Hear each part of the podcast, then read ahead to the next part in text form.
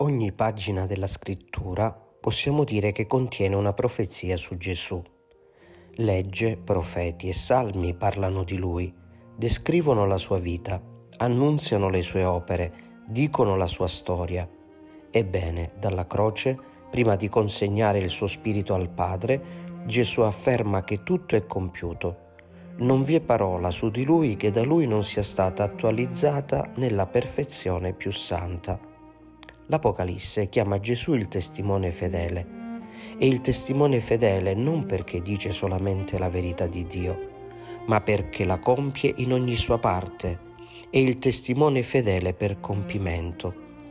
Giovanni, dopo che Gesù è morto sulla croce, vede compiersi due grandi profezie. Gesù è il vero agnello della Pasqua, Gesù è il nuovo tempio di Dio, dal cui lato destro sgorga l'acqua della vita, cioè lo Spirito Santo e i 7 canali della grazia sacramentale.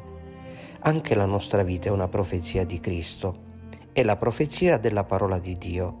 Anche noi, come Gesù, ogni giorno dobbiamo poter dire: fino ad oggi tutto è stato compiuto di ciò che sono chiamato a compiere.